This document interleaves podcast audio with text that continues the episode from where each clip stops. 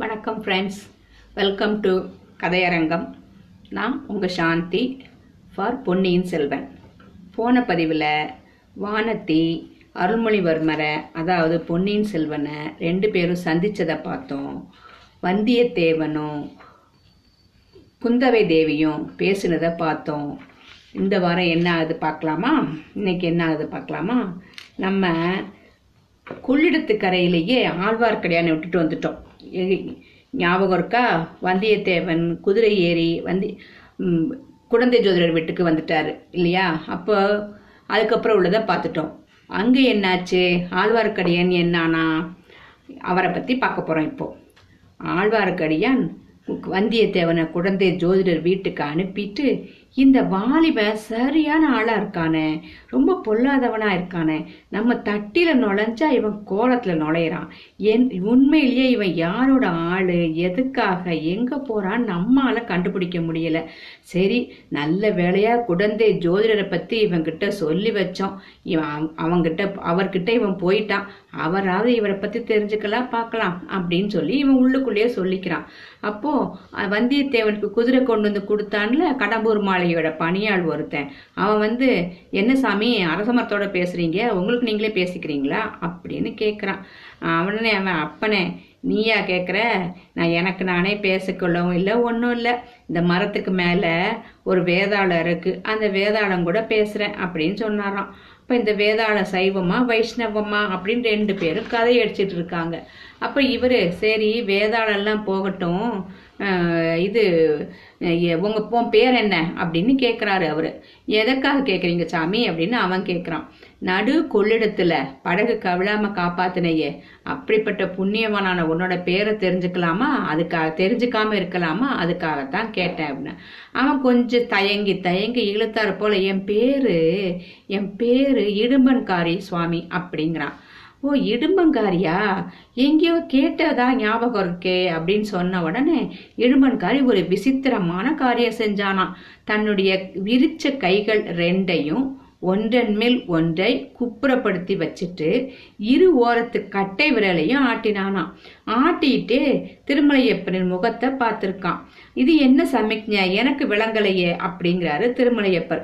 அப்போ இடும்பன்காரி முகமே கருத்துருச்சான். ஐயையோ நம்ம தெரியாமல காட்டிட்டோம் சொல்லிட்டு நானா நான் ஒன்றும் சமிக்ஞையெல்லாம் செய்யலையே அப்படின்னா. செஞ்ச செஞ்ச நான் தான் பார்த்தேனே.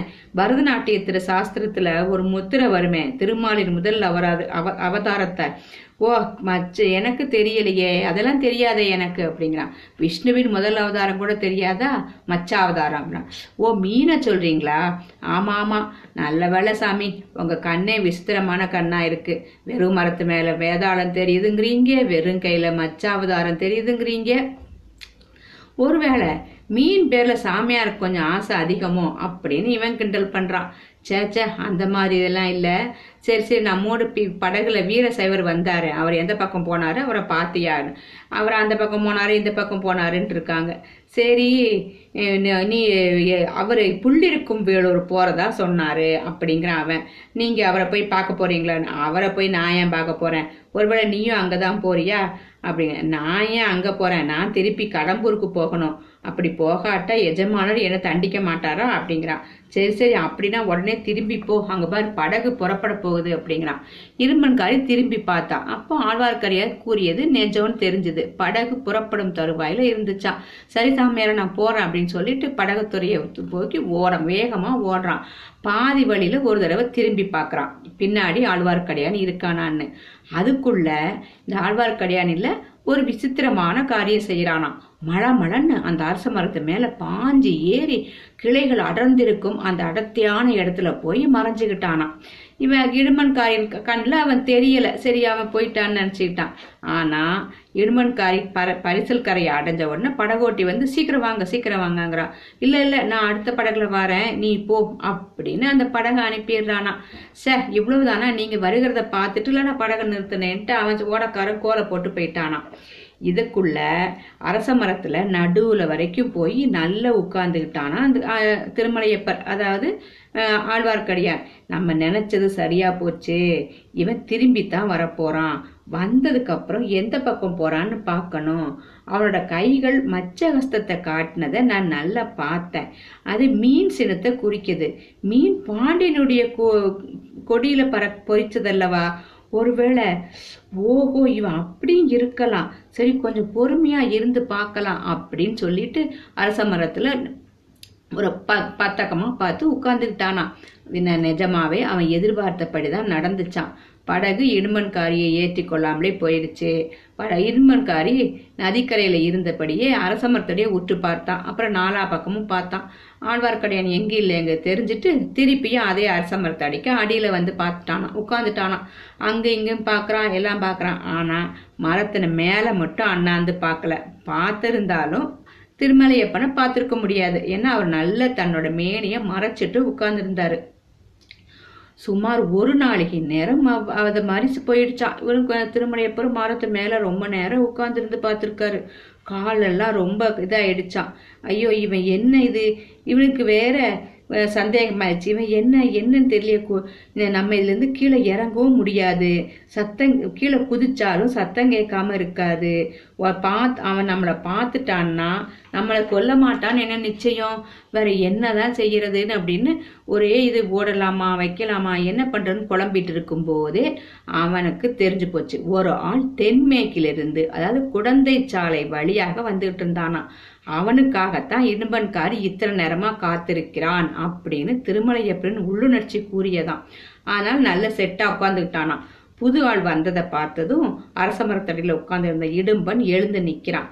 வந்தவன் முன்னால் இடும்பன் செய்த சமிக்ஞையவே திருப்பி செய்கிறான். அதாவது விரித்த புறங்கையின் மேல் இன்னொரு விரித்த கையை வைத்து இரண்டு கட்டை விரல்களை ஆட்டி மச்சகஸ்தம் பிடிச்சு காட்டினானா அதை பார்த்த இடும்பனும் அதே மாதிரி செஞ்சு காட்டினானா. உன் பெயர் என்ன? அப்படின்னு வந்தவன் கேட்குறான் என் பெயர் இடும்பன்காரி. உங்கள் பெயர் என்னன்னு? சோமன் சாம்பவன் அப்படின்னா. உங்களைத்தான் எதிர்பார்த்துட்டு இருக்கேன். நானும் உங்களைத்தான் தான் தேடிட்டு வந்தேன்னு. நம்ம எந்த திசையில போகணும்? அப்படின்னு கேட்குறான் மேற்கு திசையில் தான் எங்க போகணும்னு பகைவனின் பள்ளிப்படைக்கு திருப்புறம்புயம் அருகில் அப்படின்னு. இறைஞ்சு பேசாத யாருக்காவது விழப்போகுது அப்படின்னு சொல்லிட்டு சோமன் சாம்பவன் நான்கு பக்கமும் பார்க்குறான் இங்கே ஒருவரும் இல்லை நான் முன்னாலேயே பார்த்துட்டேன்னு. பக்கத்தில் எங்கேயும் ஒளிஞ்சிருக்க வாய்ப்பில்லையா இடம் இல்லையான்னு கிடையவே கிடையாது. சரி அப்படின்னா புறப்படு. எனக்கு வந்து அவ்வளவா வ- வழி தெரியாது. நீ முன்னால போ. நான் பின்னால் வர்றேன். அடிக்கடி நின்று நான் பின்னால் வருகிறேன்னா பாருன்னு சொல்லியிருக்கான். சரி நான் வழி நல்ல வழியாக இருக்காது. காடும் மேடும் முள்ளும் கல்லுமா இருக்கும். ஜாக்கிரதையாக பார்த்து நடந்துடணும் அப்படின்னு சொல்கிறான் சரி சரி நீ புறப்பட்டு போ. காட்டு வழியா இருந்தாலும் யாராவது எதிர்பட்டால் மறைஞ்சுக்கணும். தெரியுதா தெரிஞ்சது தெரிஞ்சதுன்னு. இடும்பன்காரி கொள்ளிடக்கரையோடு மேற்கு திசையை நோக்கி போனான். அவனுக்கு சற்று பின்னால் சோமன் சாம்பவனும் தொடர்ந்து சென்றான். ரெண்டு பேரும் கண்ணுக்கு மறையிற வரையில ஆழ்வார்க்கடியார் மரத்தின் மேலேயே இருந்தாராம். எல்லாவற்றையும் பார்த்து கொண்டும் கேட்டுக்கொண்டும் இருந்தார். அப்பதான் இவனுக்கு ரொம்ப ஆச்சரியமா இருக்கு. ஆகா காலம் பொல்லாத காலம். என்னவெல்லாமும் எதிர்பாராத காரியங்கள்லாம் நடந்துகிட்டு இருக்கு. ஏதோ பெரிய மர்மமான காரியத்தை தான் தெரிந்து கொள்ள போகிறோம். தெரிந்து கொள்ள கடவுள் அருளால் சந்தர்ப்பம் கிடைச்சிருக்கு. இனி நம்முடைய சாமர்த்தியத்தை பொறுத்து தான் விஷயம் கிடைக்கும். கடம்பூர் மாளிகையில அறகுறையா தான் தெரிஞ்சுக்க முடிஞ்சது. இங்க அப்படி ஏமாந்துடக்கூடாது. திருப்புறம்பயம் பள்ளிப்படைன்னா இங்க கங்க மன்னன் பிரதீவிபதியின் பள்ளிப்படையைத்தான் சொல்லி இருக்கணும் அந்த பள்ளிப்படையை கட்டி நூறு வருஷம் ஆச்சு. பள்ளிப்படைனா என்னங்கிறத பத்தி நான் பின்னால சொல்றேன் ஃப்ரெண்ட்ஸ் ஆகையால பாலடைஞ்சு கிடக்கிறது சுற்றிலும் காடு மண்டி கிடக்கிறது கிராமமும் சற்று தூரத்தில் இருக்கு. அங்க எதுக்காக இவங்க போறாங்க? இந்த ரெண்டு பேர் மட்டும் பேச வேண்டிய விஷயமா இருந்தா இங்கே பேசிக்குவாங்க. செய்ய வேண்டிய காரியமா இருந்தாலும் இங்கே செஞ்சிருவாங்க. காட்டு வழியில ஒரு கால தூரம் போக வேண்டியது இல்லையே அப்போ இன்னும் அங்க கொஞ்சம் பேர் வரப்போறாங்கங்கிறது நிச்சயம். எதுக்காக? அப்புறம் இன்னொரு யோசனை வருது அவனுக்கு. பிரதீபதியின் பள்ளிப்படையை பகைவனின் பள்ளிப்படை என்று ஒருவன் சொல்லுவானேன். பிரதீவிபதி யாருக்கு பகைவன்? ஆகா நம்ம நினைச்சது உண்மையாகும் போலுக்கே. சரி எதுக்கும் பார்த்து தெரிஞ்சுக்கலாம். இவர்கள் கொள்ளிடக்கரையோடு போகிறாங்க. நம்ம மன்னிக்கரையோடு போகலாம். மன்னிக்கரைங்கிறது மன்னியாற்றன் கரை. மன்னியாறுன்னு காவிரி துணை நதி இருக்கு இல்லையா? அதோட கரை. மன்னிக்கரையில் காடு அதிகம் இருந்தாலும் பாதகம் இல்லை. காடும் மேடும் கல்லும் முள்ளும் நமக்கு என்ன லட்சியம்? நம்ம வந்து அந்த காரியத்தை செய்யணும் போய் என்னன்னு தெரிஞ்சுக்கணும் அப்படின்னு சொல்லிட்டு அந்த அரச மரத்திலேருந்து இறங்கி மன்னி ஆற்றின் கரையோரமாக மேற்கு நோக்கி நடக்க ஆரம்பிச்சிட்டாராம். இப்போ இந்த ம- சொன்னேன் இல்லையா பள்ளிப்படை அதை பற்றி கொஞ்சம் சொல்கிறாரு கல்கி. பழந்தமிழ்நாட்டில் போர்க்களத்துல உயிர் துறந்த மகாவீரர்களின் ஞாபகமாக வீரக்கல் நட்டு கோயில் எடுப்பது மரபு. அது வெறும் கல் மட்டும் ஞாபகார்த்தமாக கட்டியிருந்தா நடுகல் கோயில் அப்படிம்பாங்க. இன்னைக்கும் மதுரை பக்கத்துல அந்த மாதிரி நடுகல் கோயில்கள் நிறைய இருக்கு. அத்துடன் ஏதேனும் ஒரு தெய்வத்தின் சிலையையும் ஸ்தாபித்து ஆலயமா எடுத்திருந்தா அதுக்கு பேரு பள்ளிப்படைன்னு வழங்கப்படும். குடந்தை நகருக்கு அரைக்காதம் வடமேற்குல மண்ணியாற்றுக்கு வடகரையில திருப்புறம்பயம் என்னும் கிராமத்துக்கு அருகில ஒரு பள்ளிப்படை கோயில் இருந்துச்சு. அந்த பிரதேசத்தில் நடந்த ஒரு மாபெரும் போரில் கெங்க மன்னன் பிரதீபதியின் ஞாபகமாக அந்த பள்ளிப்படை எடுத்திருக்காங்க. உலக சரித்திரத்தை அடைஞ்சவர்கள் வாட்டர்லூ சண்டை வாட்டர்லூ வார் அப்படின்னு சொல்லுவோம்ல நெப்போலியனோடது. பானிபட் சண்டை நம்ம இந்தியாவில் நடந்த போர் பானிபட் சண்டை பிளாசிட் சண்டை போன்ற சில சண்டைகளின் மூலம் சரித்திரத்தின் போக்கே மாறியது அப்படிங்கறது தெரி தெரிஞ்சுக்கலாம். தமிழ்நாட்டை பொறுத்தவரையில திருப்புறம்புயம் சண்டை அத்தகைய முக்கியத்துவம் வாய்ந்தது. அதாவது உலக அளவில் வாட்டர்லூ போரும் பானிபட் சண்டை எந்த அளவுக்கு முக்கியமோ தமிழக சரித்திரத்துல திருப்புறம்புயம் சண்டை அவ்வளவு முக்கியமானது. நமது கதை நடந்த காலத்துக்கு சுமார் நூறு ஆண்டு காலத்துக்கு முன்னால் அந்த சண்டை நடந்துச்சு. அதன் வரலாறு தமிழ் மக்கள் அனைவருக்கும் தெரிந்திருக்க வேண்டியது அவசியம் அப்படின்னு கல்கி நினைச்சு அதை பத்தி நிறைய கல்வெட்டுக்கள் ஆதாரங்களை சேகரிச்சு நமக்கு கொடுத்துருக்காரு. அது என்னன்னு கட்டாயம் நம்மளும் தெரிஞ்சுக்க வேண்டாமா? அதை பத்தி இப்ப பார்க்கலாம். கரிகால் வளவன் பெருநற்கிள்ளி இளஞ்சேட் சென்னி துடித்தூட்செம்பியன் முதல்ல முதலில் முதலிய பழைய சோழ குல மன்னர்கள் சீரும் சிறப்புமா சோழ நாட்டை ஆண்டிருந்தாங்க. அந்த காலத்துக்கு அப்புறம் ஏறக்குறைய ஐநூறு அறுநூறு வருஷ காலம் சோழர் கீர் சோழர் குலத்தின் கீர்த்தியை நீடித்த கிரகணம் பிடித்திருந்தது. அப்படின்னா கொஞ்சம் அவங்க கீர்த்தி இறங்க ஆரம்பிச்சிருந்துதான் தெற்கே பாண்டியர்களும் வடக்கே பல்லவர்களும் வலிமை மிக்கவர்களாகி சோழர்களை நெருக்கி வந்தார்கள். அதாவது அவங்க சாம்ராஜ்யத்தை நெருக்கிட்டே வந்திருக்காங்க. கொஞ்சம் கொஞ்சமா அவங்க ஆக்கிரமிச்சு பண்ணிட்டு இருந்திருக்காங்க. கடைசியாக சோழர் குலத்தார் பாண்டியர்களின் தொல்லையை பொறுக்க முடியாமல் அவர்களுடைய நெடுங்கால தலைநகரமான உறையூரை விட்டு நகர வேண்டியிருந்தது. அதாவது அந்த நகரத்தை பாண்டியர்கள் கைப்பற்றிட்டாங்க. அந்த அளவுக்கு அவங்க பவர்ஃபுல்லா இருந்திருக்கிறாங்க. அப்படி நகர்ந்தவர்கள் குடந்தைக்கு அருகில் இருந்த பழையாறை என்னும் நகருக்கு வந்து சேர்ந்தார்கள். ஆயினும் உறையூர் தங்கள் தலைநகரம் என்னும் உரிமையை விட்டுவிடவில்லை. கோழிவேந்தர் என்னும் பட்டத்தையும் விட்டுவிடவில்லை. பழையாறை சோழ மன்னர்களில் விஜயாலய சோழர் என்பவர் இணையில்லா வீரப்புகழ் பெற்றவர். இவர் பற்பல யுத்தங்களில் முன்னணியாக நின்று போர் செய்து உடம்பில் தொண்ணூற்றாறு காயங்களை அடைந்தவர் அப்படின்னு சொல்றாங்க. நிறைய பேர் அவரை பாடல் பாடலாம் படிக்காங்க. புன்னூறு தன் திரு மேனியில் பூணாக தொண்ணூறும் ஆறு சுமந்தோனும் அப்படின்னுலாம் பேடி பாடி வச்சிருக்காங்க. இவருடைய மகன் ஆதித்த சோழன் தந்தைக்கு இணையான பெரு வீரனாக விளங்கினான் இவனும் பல போர்களில் கலந்து கொண்டு புகழ் பெற்றார். விஜயாலய சோழர் முதுமை பிராயத்தை அடைந்து மகனுக்கு பட்டம் கட்டிட்டு ஓஞ்சிருந்தாராம். அந்த சமயத்துல பாண்டியர்களுக்கும் பல்லவர்களுக்கும் பகைமை முற்றி அடிக்கடி சண்டை நடந்து கொண்டிருந்தது. அந்த காலத்து பாண்டிய மன்னனுக்கு வரகுணவர்மன் என்ற பெயர் பல்லவ அரசனுக்கு அபராஜிதவர்மன் என்று பெயர். இரண்டு இந்த இரண்டு பேரரசர்களுக்குள் நடந்த சண்டைகள் பெரும்பாலும் சோழ நாட்டில் நடைபெற்றன.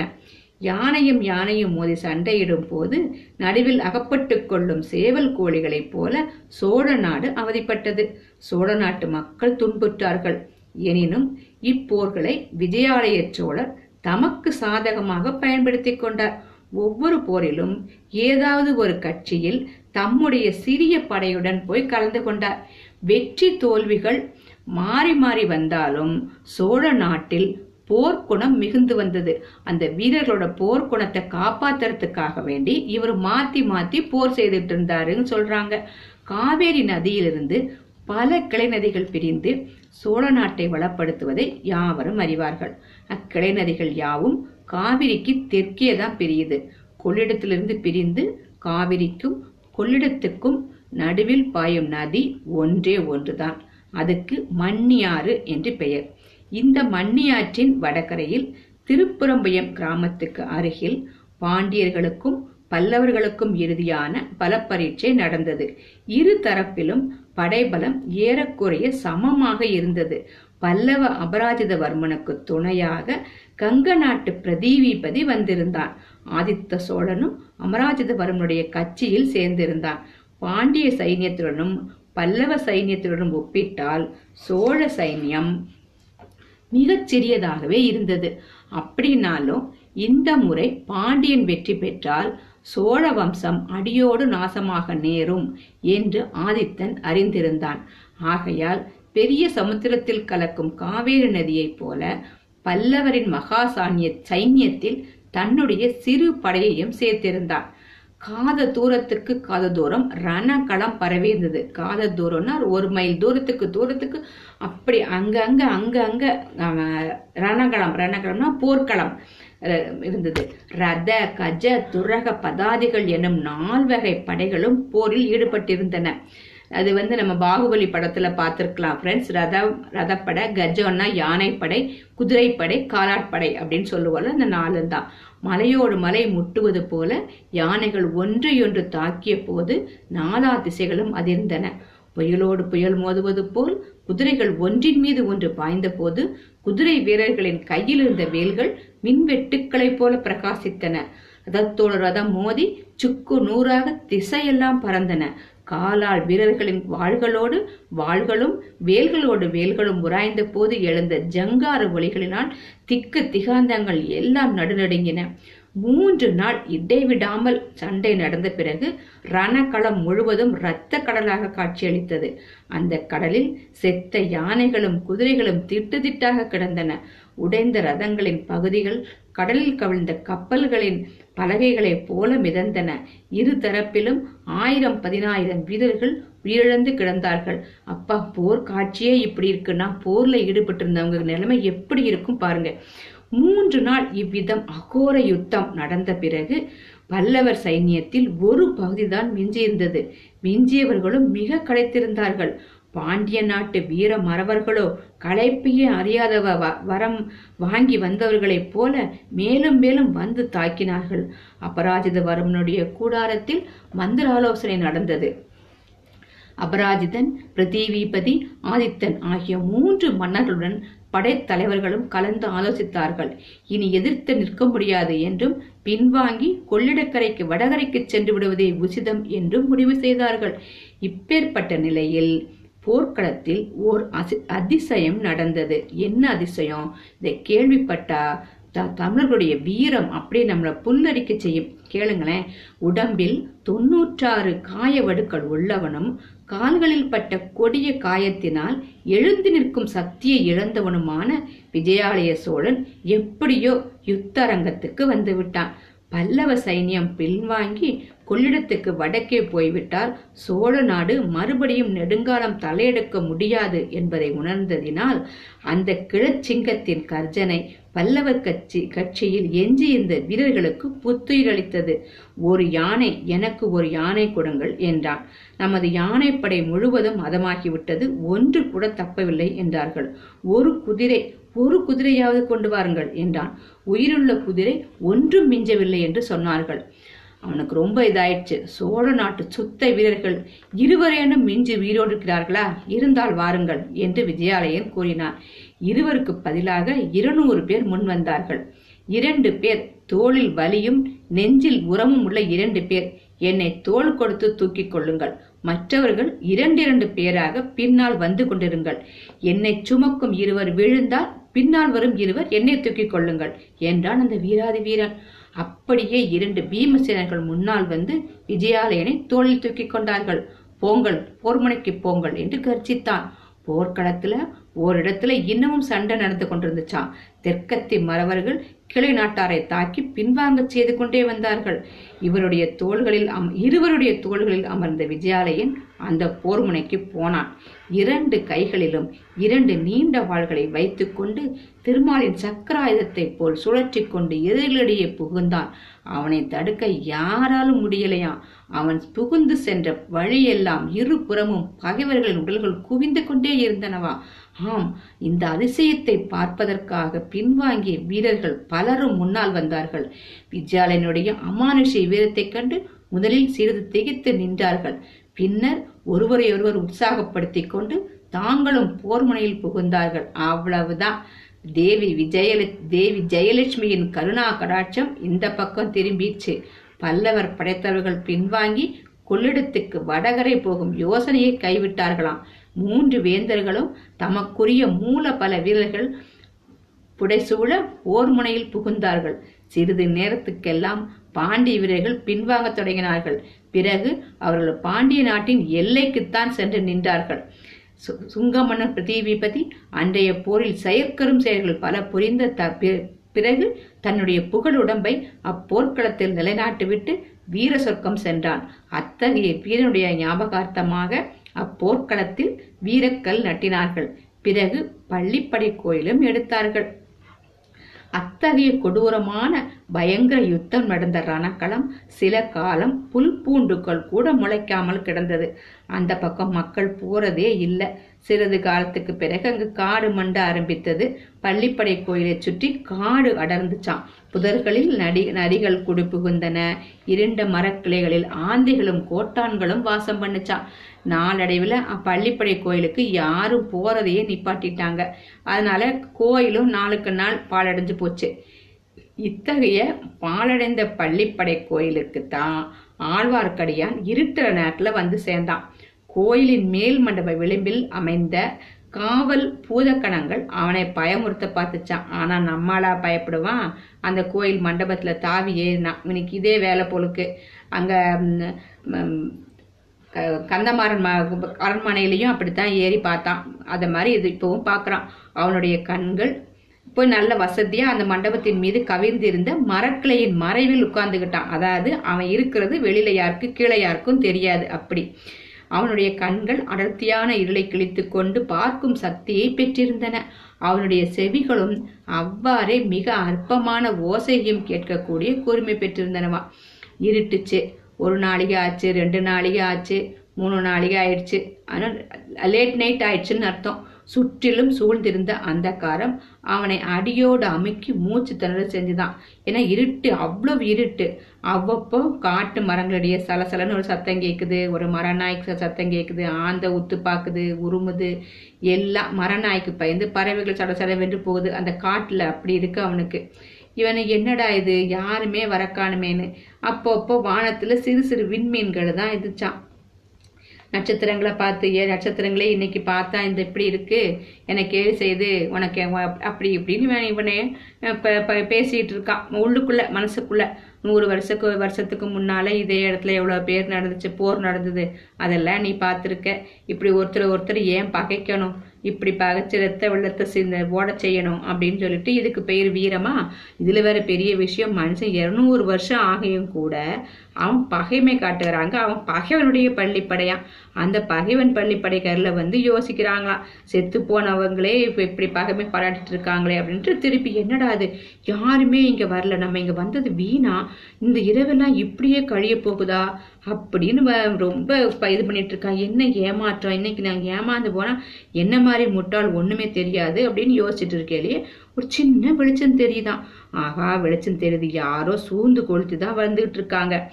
சுளுந்துன்னா நம்ம அந்த கார்த்திகை தீபத்தை அன்னைக்கு தட்டை மாதிரி இருக்கும். அந்த வெளிச்சம் வரும் ஆனால் வெயிட் இருக்காது அதுல. அந்த சுளுந்து கொளுத்தி பிடிச்சிட்டு அந்த காலத்துல லைட்டுக்கு பதிலாக அதுதான் காட்டுக்குள்ளே போகும்போது அதைத்தான் வச்சாங்க. அதுல எதுல வர்ற பூச்சி கூட அந்த சுளுந்துல விழுந்து செத்து போகும். போறவங்களுக்கு அது ஒரு வகையில பாதுகாப்பாக இருக்கும்.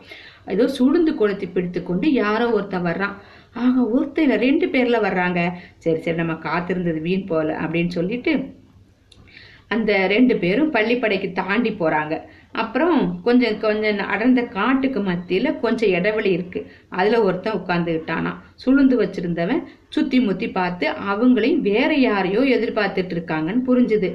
கொஞ்ச நேரத்துல இன்னும் ரெண்டு பேரும் வந்தாங்க. அவங்க நல்ல தைரியசாலியா இருக்கணும்னு இவனுக்கு தோணுது. ஏன்னா ஏற்கனவே இந்த இடத்துக்கு வந்திருப்பாங்க போலுக்கு. இல்லைன்னா இந்த அடர்ந்த காட்டுல எப்படி வழிபடிச்சு வ- வர முடியும் அப்படின்னு இவன் நினைச்சுக்கிறான். முதல்ல வந்தவங்களும் பின்னால வந்தவங்களும் ஏதோ பேசிக்கிறாங்க. ஆனா எதுவுமே காதுல விழல. ஐயோ இவ்வளவு கஷ்டப்பட்டு இப்படி வந்து உட்கார்ந்துருக்கோம். எதுவுமே கேட்கலையே ஐயோ யார் வந்திருக்காங்கன்னு தெரியலையே. ஆட்களின் அடையாளம் கூட தெரிஞ்சுக்க முடியலையே அப்படின்னு நினைக்கிறான். அப்புறம் இன்னும் ரெண்டு பேர் வராங்க. முன்னால் வந்தவங்களும் கடைசியில வந்தவங்களும் ஒருத்தருக்கு ஒருத்தர் பேசிக்கிட்டாங்களாம். கடைசியில வந்தவன் கையில ஒரு பை கொண்டு வந்தானாம் அதுல இருந்ததை அவிழ்த்து அதுல உள்ளதை கொட்டும்போது தங்க நாணயங்கள் பளபளவென்று ஒளிர்ந்தனவா. அப்போ அவன் ப- அந்த ப- அதை பார்த்துட்டு பைத்தியம் மாதிரி சிரிச்சிட்டு நண்பர்களே சோழ நாட்டு பொக்கிஷத்தை கொண்டே சோழ ராஜ்யத்துக்கு விளைவிக்க போகிறோம். இது பெரிய வேடிக்கை இல்லையா அப்படின்னு சொல்லிட்டு கலகலவென்று சிரிச்சானா. அப்போ இன்னொருத்தன் சொல்றான் ரவிதாசரே. அப்போ அந்த ஆள் பேரு அந்த கொற்றானே காசை புறம் கொற்றான பொக்கிஷத்தை கொற்றான்ல மன. அவன் பேர் ரவிதாசர். ரவிதாசரே இரைச்சல் போட வேண்டாம் கொஞ்சம் மெதுவாக பேசலாம் அப்படிங்கிறான். அவன் சொல்றான் இங்க எப்படி பேசினா என்ன? நரிகளும் மர நாய்களும் கூகைகளும் கோட்டான்களும் தான் நம்ம பேச்சை கேட்கும். அப்படிங்கிறான். சரி இருந்தாலும் கொஞ்சம் மெதுவா பேசுறது நல்லது அப்படின்னு அவங்க மெதுவா பேசுறாங்க. ஆழ்வார்க்கடியானுக்கு அவங்க பேச்சை கேட்காம மண்டபத்துல உட்கார்ந்து இருக்கிறது தோணுச்சான் மண்டபத்துல இருந்து கூட்டம் நடக்கும் இடத்துக்கு போய் அங்க போய் நின்று ஒட்டு கேட்டே ஆகணும். ஆனா அதனால விளையக்கூடிய அபாயத்தையும் சமாளிச்சுக்கணும். அப்படின்னு நினைச்சிட்டு மண்டபத்திலிருந்து இறங்க முயன்ற போது மரக்கிளைகளில் அவன் உடம்பு உராய்ந்ததால் ஒரு சின்ன சலசலப்பு சத்தம் வந்துச்சான் பேசிக்கொண்டிருந்த மனிதர்களில் இருவர் சட்டென்று குதித்து எழுந்து யாரெங்கே? என்று கர்ஜித்தார்கள். ஆழ்வார்க்கடியானுடைய இதய துடிப்பு சிறிது நேரம் நின்று போயிற்று. அவர்களிடம் அகப்பட்டு கொள்ளாமல் தப்பி ஓடுவதைத் தவிர வேறு வழி இல்லை. ஓடினாலும் காட்டில் சலசலப்பு சத்தம் கேட்கத்தானே செய்யும். என்ன செய்யறது? அவர்களை தங்க வந்து பிடித்து விடலாம் அல்லவா? அப்படின்னு நினைச்சிட்டு இருக்கான் அந்த சமயத்துல கோட்டான் ஒன்று சப்பட்டையை விரித்து உயர்த்து அடித்து கொண்டதுடன் ஊன்னு உருமிச்சான். என்ன ஆச்சு? ஆழ்வார்க்கடியான் அகப்பட்டுக்கிட்டானா? அவங்க யாருக்கு எதிராக பேசுறாங்க? என்ன சதித்திட்டம் தீட்டுறாங்க? அப்படின்னு அடுத்த பதிவுல பார்க்கலாம். வணக்கம். தேங்க்யூ